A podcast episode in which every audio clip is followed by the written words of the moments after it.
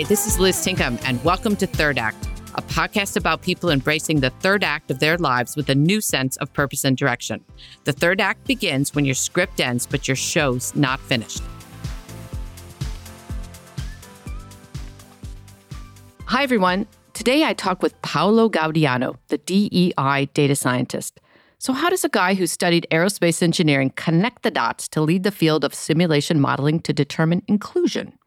As a college student, Paolo Gaudiano took a class on the cognitive functions of the brain, which led to a lifelong academic and professional interest in neural networks, AI, and statistical modeling. While working for Icosystems doing simulation modeling, Paolo had the opportunity to look at why inner city kids in Baltimore dropped out of high school. The experience of working with these kids made Paolo realize how privileged he was as a white cisgender male. He subsequently devoted his life's work to DEI, specifically looking at the issues of inclusion, which he believes most companies don't understand. Today, he combines academic research with both a nonprofit and for profit company to advance the mission of improving DEIs in companies. So, as a math minor and lifelong practitioner in the topic of DEI, I found Paolo's data driven approach and his thinking on inclusion to be absolutely fascinating. Join me today as I talk to Paolo Gaudiano.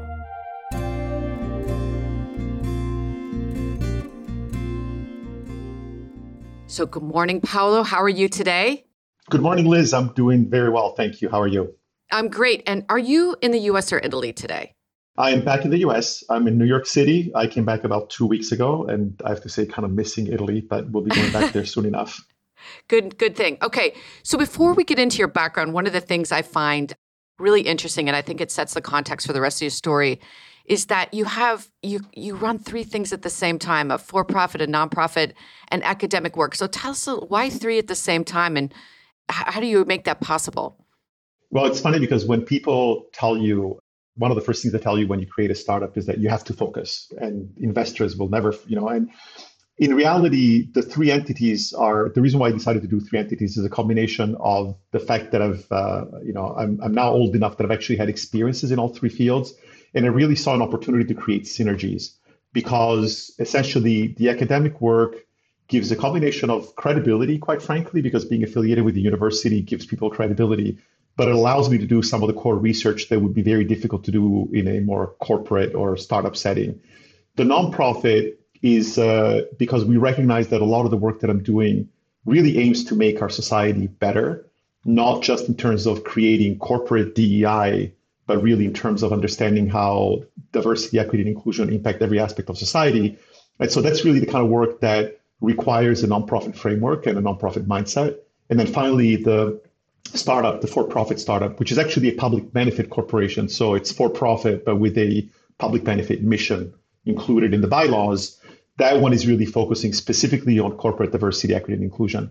The three of them really feed off of each other. And so even though it's it is a lot of work, it's a lot of extra juggling of things and keeping things in mind and just, you know, the sheer time that it takes, they really do benefit one another tremendously. For example, we were able to early on we were able to get a grant from a foundation through the nonprofit and we collaborated with the for-profit so essentially it helped to generate some revenues on the for-profit side and then some of the work that we developed at the for-profit i was able to use to support some of the work in a academic grant by using some of the technology that we developed on the for-profit side and so on so it really it, I think of it as a three-legged stool where all together I'm trying to create a field of diversity and inclusion research and I need all three legs of the stool to make it stable and to be able to do the support that I need. Yeah, and I think it's a really interesting model that I think some of the listeners are going to be interested in because we've had other people doing.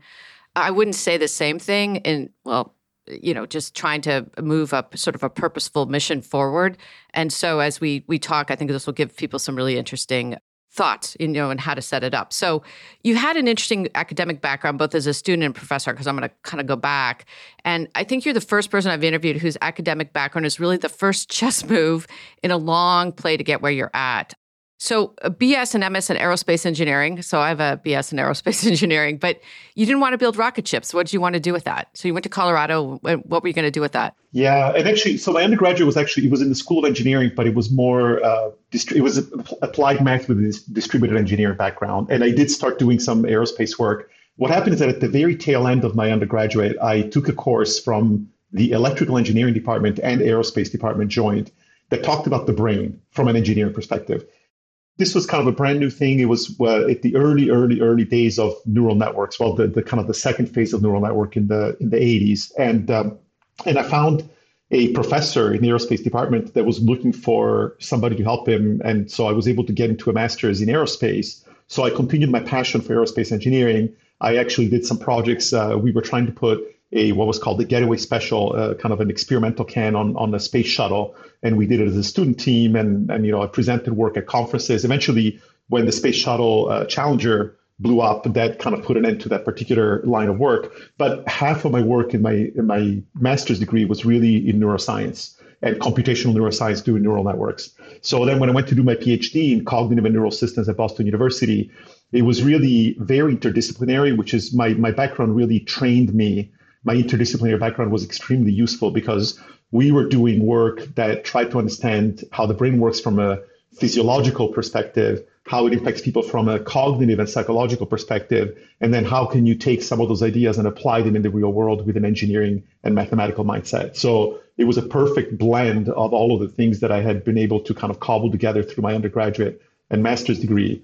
And then I carried that into the first part of my academic career when I became a professor at Boston University and I was doing robotics, I was doing machine vision, but I was also studying memory and and uh, attention and things of that sort. So it was really I loved it. To me, it was like being a kid in a toy store where I could use a common set of tools and apply them across a variety of different areas that ranged from you know literally working with animals uh, and doing experiments and all the way to you know building better cameras after you graduated with and had your degrees, did you go first to academia? And because you told me you also have always been an entrepreneur, so talk a little bit about that as well. Uh, I was an entrepreneur from my earliest days. I mean, I remember as a kid when I was uh, not even a teenager yet, growing up in this little town called L'Aquila in the mountains. A friend of mine and I built a cage and we raised pigeons, and then we would sell pigeons to people. and then, and then uh, when I was uh, after doing my first year of college, I had just moved to the states, and my parents had sent me money for my second year of college. I ended up taking that money and using it to start an auto body shop with a friend of mine. and so, yeah, I, I loved working. My, my first career, my dream career when I was a kid, when I was a little kid, I wanted to be a marine biologist. I loved animals and I loved the sea.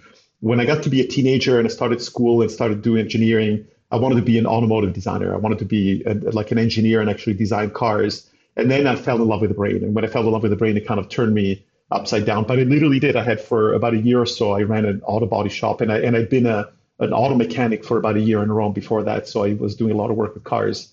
And so when I became a professor, I so I, I got my PhD. I had this, you know, I, I had this great opportunity to become a professor because at the time I had joined what was a graduate program, but not yet a department. That became a department the year that I graduated with my PhD. I was the first person to get a PhD there. And so they offered me to stay there as a professor, and I did. And I, uh, but very quickly, I figured out that as much as I loved the academic research and the teaching, I was very entrepreneurial. I was getting a lot of grants, and then I started to do consulting for some companies. And I was given the opportunity to essentially head up a research lab in a company. And uh, and eventually, I after getting tenure, I decided that I I just, I just wanted to follow the call of the of the siren of entrepreneurship. And so I left academia to become a full time entrepreneur. And what was your first venture that you did? My very first venture is I joined a company uh, called Artificial Life, which actually, for those that know Artificial Life, it was really more about just using simple AI. We were building chatbots. We were doing natural language processing and and uh, and, and and just to set context, when was this? Uh, this would have been 1999. Okay. Okay. So early days of Chatbots. Okay. So this was actually, in fact, it kind of predated a lot of this was before anybody was really doing that. And uh, the the founder was a German guy, kind of a visionary, a little bit crazy, but in a good way. And he wanted to build a large research center in Europe, uh, shaped kind of molded after the Media Lab. And he asked me if I wanted to be chief scientist and run that. And so I saw an opportunity to to do that, and I decided, you know, I'm done with academia. I I love the teaching. I didn't really like the lack of urgency and, and the lack of it, it, was almost you know doing applied work was almost a dirty work at least in the in the fields that I was in. And so I left and I I joined that company it was called Artificial Life uh, that lasted only about a year or so. I, I didn't like the way the company was run. I had some options that I was able to to cash out. And then I started my own little consulting company which was a terrible idea. I tried to see if I could bring uh, American investors to Italy to invest in small Italian technology startups, which was already a bad idea because I didn't really know what I was doing. And uh, it was a terrible idea because then the internet bubble burst and that left me completely high and dry. Exactly. So, well, 2001 was then, you know, was when the world fell apart. So I started that. I started my own little company. So I was with Artificial Life for one year, 1999. I'd been consulting with them for several years, and then I started. I was full time for one year, and then in 2000, I started my own little company, uh, which fell apart in late 2001. And at that point, uh, a friend of mine, somebody that I'd met through my academic work, who was from France, uh, he had just started a company in Boston, and that's where I was at the time. And so I, I talked to him, and and it sounded like an absolute perfect fit for me because it was looking at sort of the next level up from from neurons. It was really looking instead of looking at neurons and, and cognition of individuals, it was looking at collective behavior in people. And uh, so looking at this idea of agent-based modeling, but so it was a perfect continuation of what I've been doing before, but it was applied to real business problems. And uh, the company was called Icosystem, and he invited me to join. I became the chief technology officer, and later I was president, and, and essentially ran the company for a few years alongside him. And that was another one of those. I loved it because I was doing a million different things. We worked with clients that range from Fortune 500 companies, Global 1000, but also government agencies, also foundations. And that's where I had my first taste of uh, working indirectly in diversity and inclusion. We did a project for the, the uh, Kellogg Foundation, in which we were working, trying to help uh, uh, underserved, underrepresented youth. Uh, there were especially what they were calling, I forget what the exact term was, but basically uh, youth that from inner cities, et cetera, that would drop out of high school. And how do you get those people into a meaningful career when every job out there, the first thing they ask you is, do you have a GED? And uh, and so we we had developed a simulation that helped to understand how their individual talents and skills and not simply what's on their resume could help them to succeed in different kinds of jobs. And I had the opportunity to work with a nonprofit in Baltimore that was doing some phenomenal work and I and I had you know I got to meet some of these kids and it was just a, such an amazing experience to see these kids whose lives had been so so different from mine who had you know and made me realize made me aware of, of the privilege that I came from and and it sort of helped me to understand some of the things that I had appreciated and understood in a very superficial way as a, as a human being. And so that was kind of my first experience with that. That eventually was, I think, part of the founding reason why I got into diversity and inclusion a few years later.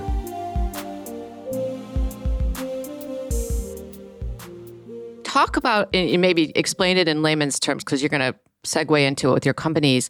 At that point, you started, there was some connection, or you were starting to draw correlations between looking at uh, data analytics and DE and diversity, equity, inclusion, and more from an organizational perspective. So tell me if I have that right. And, and what was the connection there that you started to see? Yeah, that's a really good question. The connection, and, and while I like, yes, in a way we fall under the rubric of data and uh, data and analytics, it's really a unique kind of analytics. And, and the reason why it draw me to, or the reason why I thought about applying it to diversity, equity, and inclusion is that we are using a methodology that essentially allows you to retain information about, and, and, not only retain, but take into account information about individuals, their behaviors, their attitudes, their, their reactions to things, and simultaneously understand what happens at the level of the whole organization. Or, and I say organization, but it could be a city, it could be a school, it could be a family, it could be drivers on a highway.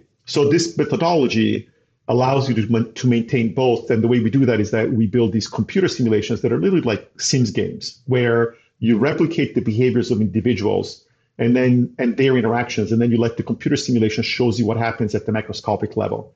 Now, why is that interesting, and why does it relate to diversity and inclusion? Well, most of the data analytics processes out there they use statistical methods, and statistical methods were designed specifically to hide detail about individuals and make you understand things at the population level. But that means that you lose all the details. So if I, I can tell you a statistic that only, you know, 3% of CEO, actually it's less than that, only, you know, 3%, let's say, of, of executives in the, in the American uh, industries are black women. And yet there are, you know, they represent a much larger chunk of the population. And you're left asking why, what is actually happening. And then on the other hand, you have these stories about the horrible things that happen to black women the experiences that they have that are just so poignant.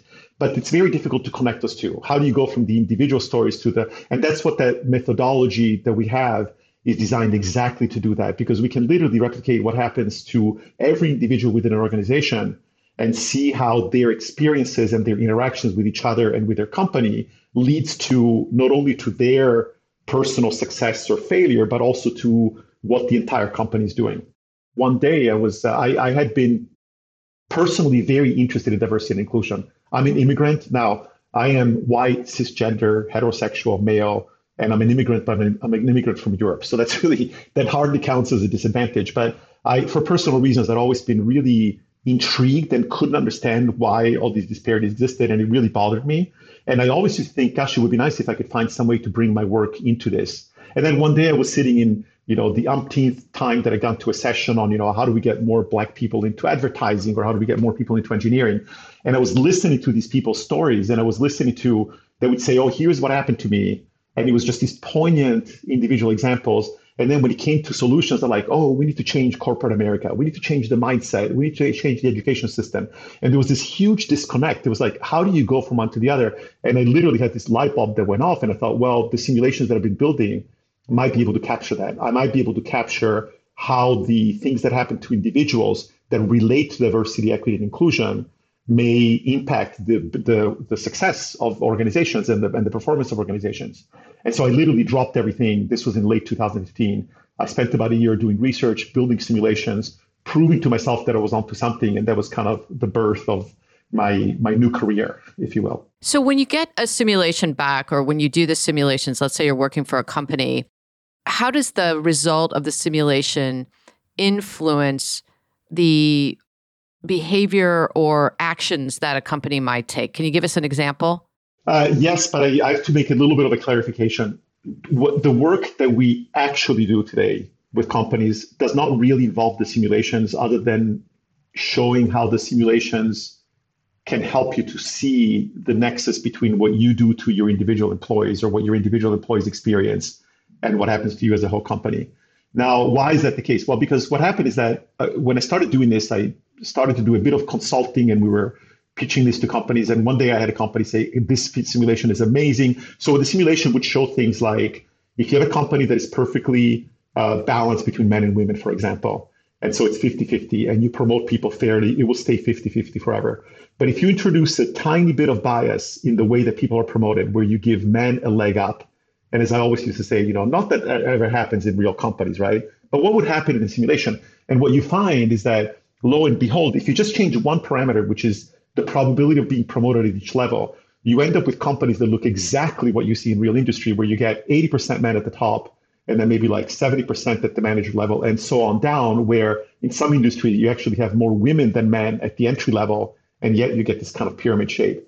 And we were able to literally match the data very accurately. So that was a way of, for us to show, look, the fact that you're doing something unfair to people is creating these incredible biases. So essentially, your inclusion is influencing your diversity. And so we had a company that come to came to us and said, "I want you to take this simulation and replicate it for you know replicate my company."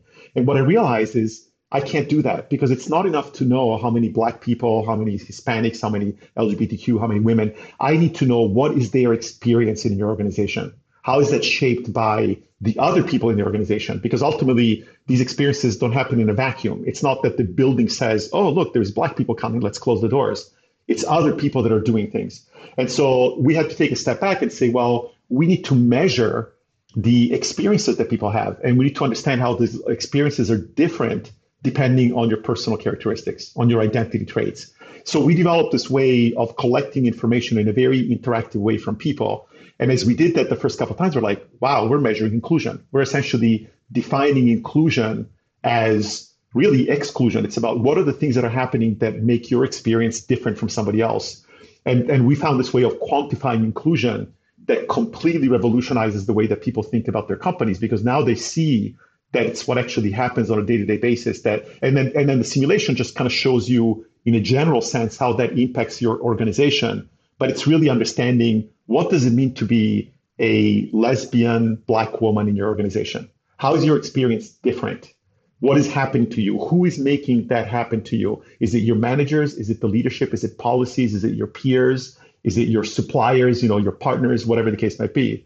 And so that's what we do right now is we don't really use the simulation per se, other than as an educational element, but we go in and we measure inclusion for companies. We we essentially literally quantify that. Which is uh, so interesting because you were telling me really diversity. You think about diversity as just sort of a static count, correct? Exactly. Exactly. How many black people you have, how many women you have, right? And equity is more of a sort of what the outcome is. Exactly. Yeah, in a nutshell. And on the inclusion side, so if you if you're able to look at that and and see what the experiences are of people, are you able then to make recommendations to organizations about what needs to change?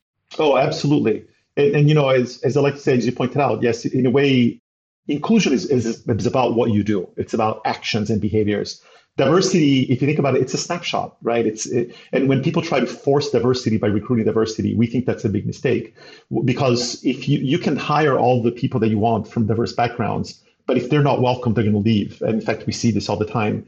When with the, with inclusion one of the things that's very cool is that we're not there are many companies that claim to measure inclusion and they do but what they tend to measure is the feeling of inclusion. They will ask things like how included do you feel? Do you feel that your company has an inclusive culture?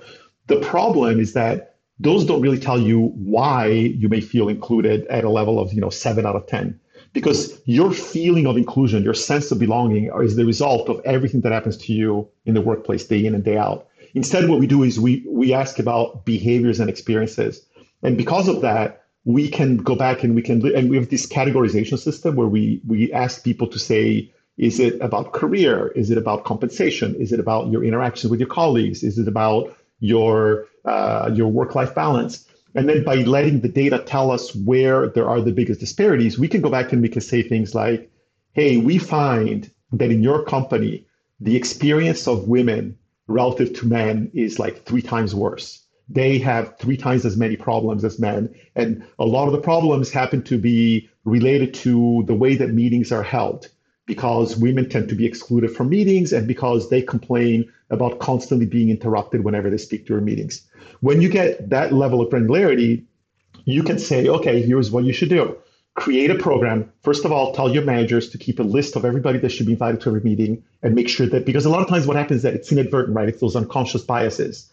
It's, oh yeah, I'm going to invite, hey, let's get John and David and Mark. And it's like all of a sudden Lisa and, you know, whoever is, is not getting invited, right? And that's, and so that's one example, right? Or maybe we can say, here's a very simple technique during the meetings, keep track of who's talking. And if you see that certain people are interrupting, et cetera, you need to step in and you need to do something about it. So that would be a very, you know, but other examples might be, hey, we're finding that this particular group of people, uh, maybe people of color, are complaining way more about career opportunities. And it turns out that your promotion process is, again, we find that, hey, lo and behold, your promotion, your, your performance reviews are done qualitatively by managers, which allows their unconscious bias to creep in. And that's creating the outcome is that you're promoting white people at a much faster rate than people of color.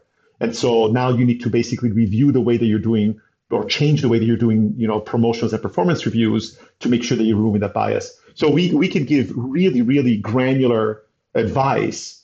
And you know, honestly, we're a bit skeptical about the like the whole unconscious bias training for two reasons. One of them is that we live as human beings because of our biases. You know, biases are, and having studied, cog, you know, both cognitive science and, and psychology, they don't just depend. It's like you need to look at something and be able to say, this is a chair, right? So anything that has four legs, you know, you can look at a weird chair recognize it as a chair. Why is that? Well, because we have a bias because we categorize things as chairs. So our brain automatically, when you see when you see someone whose skin is darker, unfortunately, our brain instantly kind of distinguishes on that criteria and says you're a different person from me. You can't fix that. You cannot change that, right? But what you can do is you can make sure that your decisions are not going to be able to influence the experience of that person because of their skin color. And that really takes two things. It takes an awareness on your part of the fact that this bias may exist, but more importantly, it takes your company not allowing those kinds of biases to actually ripple through the organization. So how do you do that? Well, you create processes and you look for any way that subjective biases can potentially taint the process. And you would be surprised how often we do that inadvertently. Like, for example, hey, we're going to hire from Ivy League schools. Well, guess what? If you hire from Ivy League schools, you're introducing a bias in the process because Ivy League schools tend to be very homogeneous. Or I'm going to hire, I'm going to use this recruiting firm, but it turns out that the recruiting firm is mostly white people. Well, clearly they're not going to know where to look for candidates from a different background and they're not going to know how to evaluate them, right? So there are a lot of ways that biases can creep into your processes. We can pinpoint where those are actually making an impact. And then you can go back and say, aha, this is the problem. But now it's no longer, oh, my problem is that black people have a lower level of, of uh, belonging than white people, because that doesn't really tell you anything. It's like, duh, we know because they're leading in droves, right?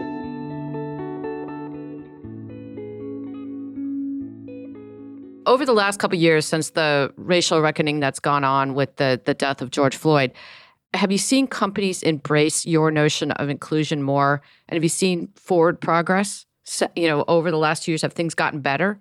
I would say yes and no. I think certainly the the gen- there's been a general increase in the demand for solutions. The problem is that there has been a huge boom in the number of people offering a staggeringly wide range of services. And the problem is that because there are no standards, because there is no uh, you know organizing body or regulatory body, what's happening is that companies don't know where to turn. And, and to be very candid, the quality of the services that are being offered varies dramatically. I mean, this is true every time that there is a it's a bit of a bubble and every time that you see a bubble of any sort this is a problem that you have that you you know you go through the, and it's a necessary process because you want to essentially like create a lot of variety and then over time what's going to happen is that things are going to get weeded out and you're going to have some of the best of breed are going to survive so on the one hand there's been more interest on the other hand it's been challenging to kind of keep above, above the noise level and, and having people recognize it now what i can tell you is that because we started to do this well, we started to do this before George Floyd, and we already had a couple of clients that had worked with us.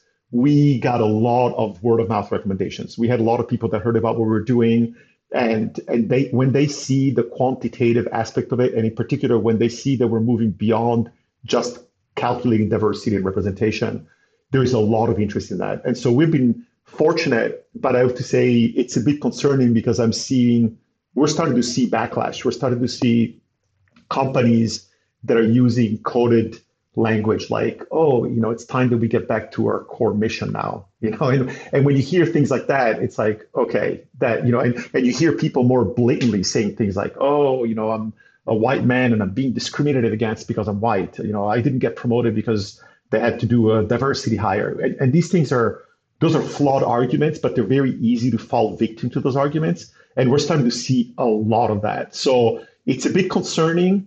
And our only hope is that by focusing on, you know, our target are white, male, heterosexual, cisgender leaders of companies that need to understand two things. One, how the lack of diversity and inclusion is negatively impacting their organization. And two, how increasing the level of inclusion is going to help them to create not only a more diverse organization, but one that performs at a superior level. I want to go back now to the beginning, which is your interesting sort of third act, which again, it's probably like your third of 20 acts. So now you have you have three things that you're doing to do this: the social benefit corporation, you're doing some academic work, and you're doing the nonprofit. So now that we have a better understanding of what you're doing, talk about how th- those three things now weave together to move the ball forward. The for-profit came first, but the academic side came shortly thereafter because from my past experience with Icosystem with, with other companies, I recognized that it's impossible to create a product company that is also a research company. And so I knew that there was a need to have some way of doing core research that would not be tied to corporate interests, that would not be, you know, focusing on let's get the next client and let's finish the product for them. So I, I teamed up with with an amazing, amazing woman, uh, Dr. Gilda Barabino, who at the time was the dean of the School of Engineering at City College of New York and is now the president of Olin College of Engineering in Massachusetts. And uh, we hit it off immediately. And, uh, you know, she being an engineer, being a black woman, being one of the most distinguished people I've ever known. I mean, this woman is in the National Academy of Engineering. She's gotten presidential awards. She's the current president of the AAAS, which is one of the most distinguished organizations in science. And as a black woman, she's like one of the only in like so many different areas, right? And so we teamed up and we we got a we got some funding from the National Science Foundation. we started to organize an annual conference, and uh, we created a small uh, research lab. And, uh, and then when she left to move to Olin, I've kind of shifted now. I'm more uh, affiliated with New York University. But really, it's about creating an academic field. So we have a large conference that we do every year called the Diversity and Inclusion Research Conference. This year, we're expanding it to be more ongoing webinars rather than just like one single event. But there's the combination of creating the credibility of a field and doing the core research. So that was the academic side. The for profit came a little bit later when we realized that we were focused initially on corporate DEI but it became very apparent very quickly that diversity, equity, and inclusion is something that is ubiquitous. And what I mean by that is there is virtually no area of society that I can think of in which the color of your skin, your gender, your sexual orientation, you're having a, a disability or not, does not impact your outcomes. You know, in other words, to put that turn around, your personal characteristics influence everything that you do in life, every single thing that you do in life, from healthcare nutrition, safety, transportation, housing, every area needs a methodology, in my opinion, to quantify the link between individual experiences and outcomes.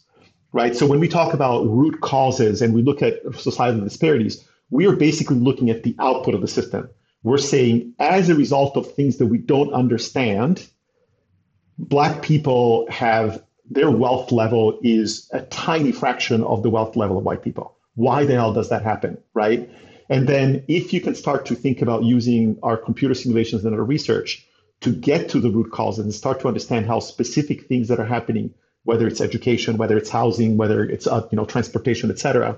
So I saw an opportunity to apply the same methodology to address a much broader set of problems but ones that are not necessarily things that you can go and ask a company to pay you for it, but they're more the kinds of things that either a government agency or a foundation may support. And, and a nonprofit structure seemed to make a lot more sense for that. And in fact, in, in particular, we had an opportunity to work with the Kauffman Foundation to start to look at entrepreneurship. And entrepreneurship is the economic engine of our society. And there is evidence that it's becoming increasingly homogeneous and that there are increasing disparities between, you know, between groups of people. So if you're a white man, it's much easier to become an entrepreneur and it's much easier to get funding and it's much easier to be successful than if you're, let's say, a black woman. Why is that the case? That's been going on for years, though, right? Yeah, but it's a, there's evidence that it's getting worse. It's getting worse. We uh, applied for and received the grant from the Kauffman Foundation to study that. In fact, we ended up getting two separate grants from the Kauffman Foundation. One of them was more to study the problem, the other one was more to educate startup entrepreneurs about the value of diversity and inclusion. And, and to take advantage of those grants, it really made a lot more sense to be set up as a nonprofit than a for-profit. And so that was that was part of the tactical motivation for creating a nonprofit at that particular time. So we, we incorporated the nonprofit, the for-profit in 2017, and then we and I say we because I have a team of co-founders, and then we incorporated the the, the nonprofit in 2018, and then we got the 501c3 uh, certification from the IRS in early 2019, and uh, and that's ARC. And now ARC is also the one that's coordinating the co- the annual conference in conjunction with New York University. And then Aleria is doing what? The, that's the social benefit. That's doing the corporate uh, the corporate. Right now, the the focus is 100% on measure, measuring inclusion. In the long term, I can see us becoming a, a platform that is really more of an end-to-end strategic planning platform for diversity and inclusion. Now it's really, you know, we were, we started that way, but then we realized we're building this, you know, we're building a space station for people that are still riding their bicycles down on Earth, right? And so when we saw that a very big missing step was measuring inclusion, and we realized that there is a huge need for a solution that measures inclusion, we started to focus on that. And I can see that in, you know, maybe five years, we'll we'll be able to get to a point where we're expanding that and building the simulation into it and actually turning into and kind of an end-to-end strategic platform. But right now, companies, frankly, are not ready for that yet. They, they they're still struggling with, you know, oh, what is the business case for diversity? Which I dislike that very notion because what is the business case for being homogeneous? You know, tell me any. I mean, if you think about it, right? I mean, think about uh, you know, in finance, portfolio management. What do you do? You diversify your assets to maximize returns. And in marketing, like programmatic advertising helps you to diversify your marketing assets to maximize sales. Inventory, you know, we do optimization and diversification of everything. But when it comes to people, we're like, oh yeah, homogeneous is fine. And like, what the hell? It's like, on why would there be any reason to think that a homogeneous company is going to be the best configuration possible? I mean, it's so blindingly obvious that that's not the right way to do it. But the problem is that we haven't had tools to help us quantify the value of being more diverse. And that's essentially what we're trying to build in the long term is a portfolio management tool for your human capital. Diversify your human capital. When I was working at Accenture, because we were, you know, when I was coming up, really focused on women because there were so few, and I, I used to say to the guys, like, why wouldn't we, you know, we, we're pulling the best people, right, ostensibly to work at Accenture, but we're leaving out 50% of the population by not considering our, you know, women, you know, as, as part of that.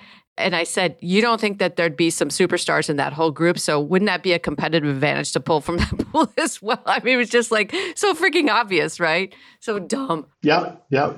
It's crazy. It's crazy. It's crazy. And, it, and that's just the beginning of it, right? Because there's a, there's a supply and demand issue, right? I mean, if, if you shrink your supply, then you're going to pay more money and you're going to have to scrape the bottom of the barrel to get, you know, and you're going to end up with, with lower quality talent. It's just, it's unless you believe firmly that men are vastly superior to women, then and if you believe that, then you know I okay whatever you got a problem. But that's it. But even if but unless you believe that, then it makes no sense. It makes no sense because it's like why and same thing with people of color, same thing with people with disabilities, same thing with people with different sexual orientations. Unless you believe that there is a, a unique superiority then you're crazy because you're basically leaving untapped talent, which means that you're going to end up paying more for the talent and you're going to get and you're going to get lower quality. There's like there's no two ways about it. I can you know I can prove that mathematically. So.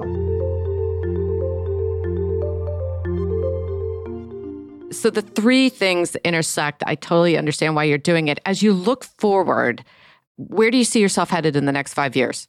Uh, you know, I wish I knew. maybe maybe headed headed back to Italy and you know take a bit of a vacation. Sometimes I, would like to do that. No, but no, I I think right now we are hitting uh, an inflection point at Aleria on the for-profit side. We we were accepted a few months ago into the TechStars Equitech Accelerator, which is you, if if your listeners may be familiar with TechStars, it's one of the largest and most well-known accelerators. Equitech is one of the accelerators that was just started this year for the first time that looks at companies that are using technology to address issues of equality, diversity, inclusion, et cetera. We were fortunate to be selected in, you know, for the for the founding cohort.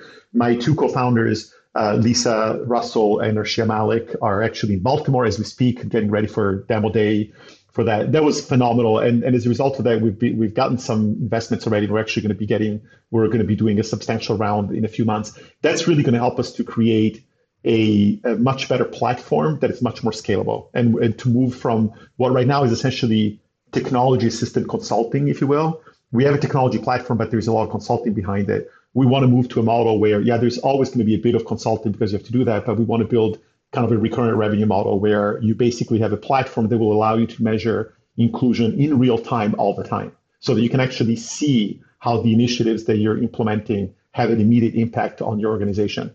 And uh, so that's where we're going with uh, Aleria. My my expectation is that we're going to grow pretty crazily for the next two years. Well, really, for the next year, it's going to be it should be pretty rapid growth. And then eventually, as I said, we want to standardize what we do and eventually move into more and more strategic level capabilities with the platform. On the nonprofit side, it's been a bit of a struggle trying to find a balance between not getting scattered and, and focusing on one thing. So there's a there are a couple of projects that we're working on, and most of them right now are really focused on entrepreneurship because that's where we had success early on, and that's because we think that there's so many really, really important problems that have to be solved on the entrepreneurship side. So, so right now we're, we're continuing kind of the educational series that we started. There is a lot of interest in that from startups and accelerators and incubators, et cetera.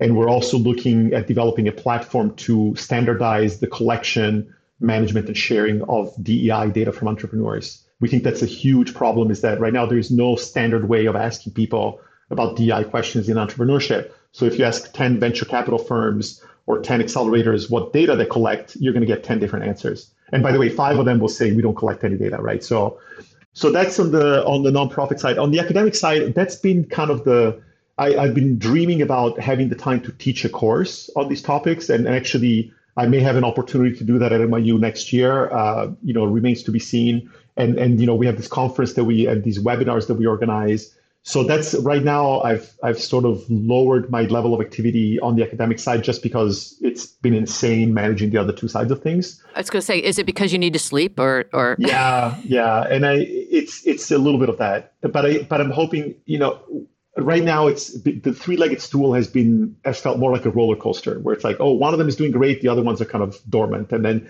and it's been kind of up and down but i'm hoping that in the long term as things get stable and independent and require less and less of my focus, which already, by the way, my two co-founders at Aleria are amazing and, and they're really doing the bulk of the work right now. I mean, I'm, I'm very heavily involved and I'm getting more involved now because of the particular time that we're in.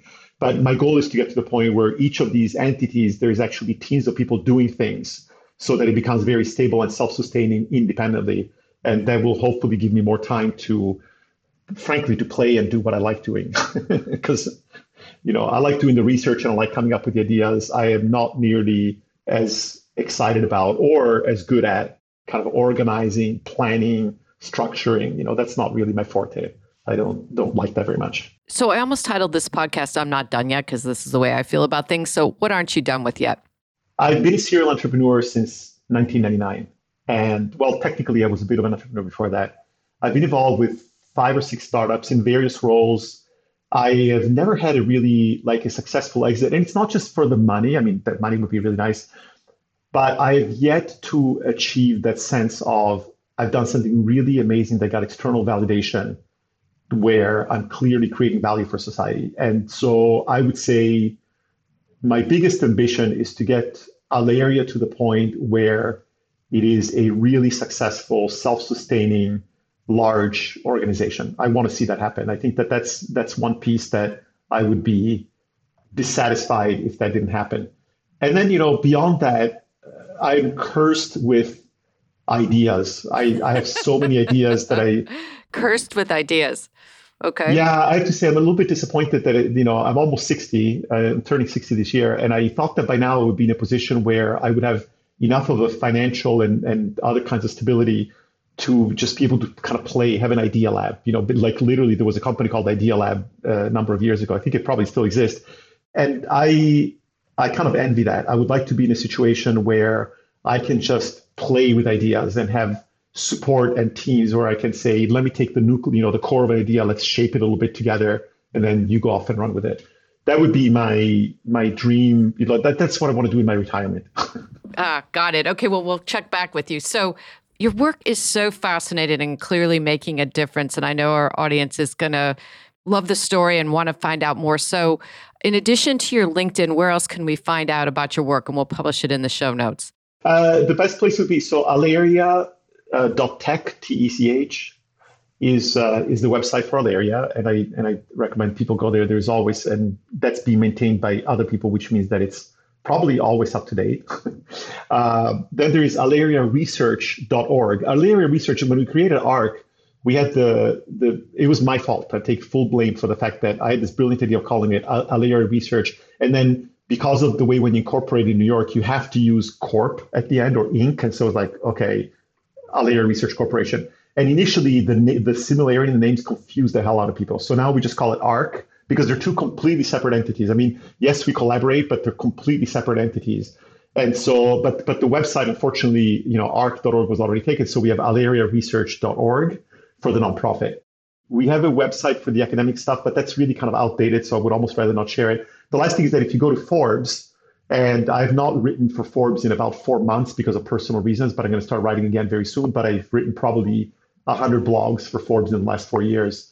And uh, so if you just go to Forbes.com and you look up my name, Gaudiano, there's not that many Gaudianos writing for Forbes. Actually, there's there's only one. Got it. We'll put the link in there too. So thank you so much for being on the show and for all the great work you're doing. Thank you, Liz. It's been a real pleasure. Quite an honor to be part of the of the podcast, and I look forward to speaking with you again.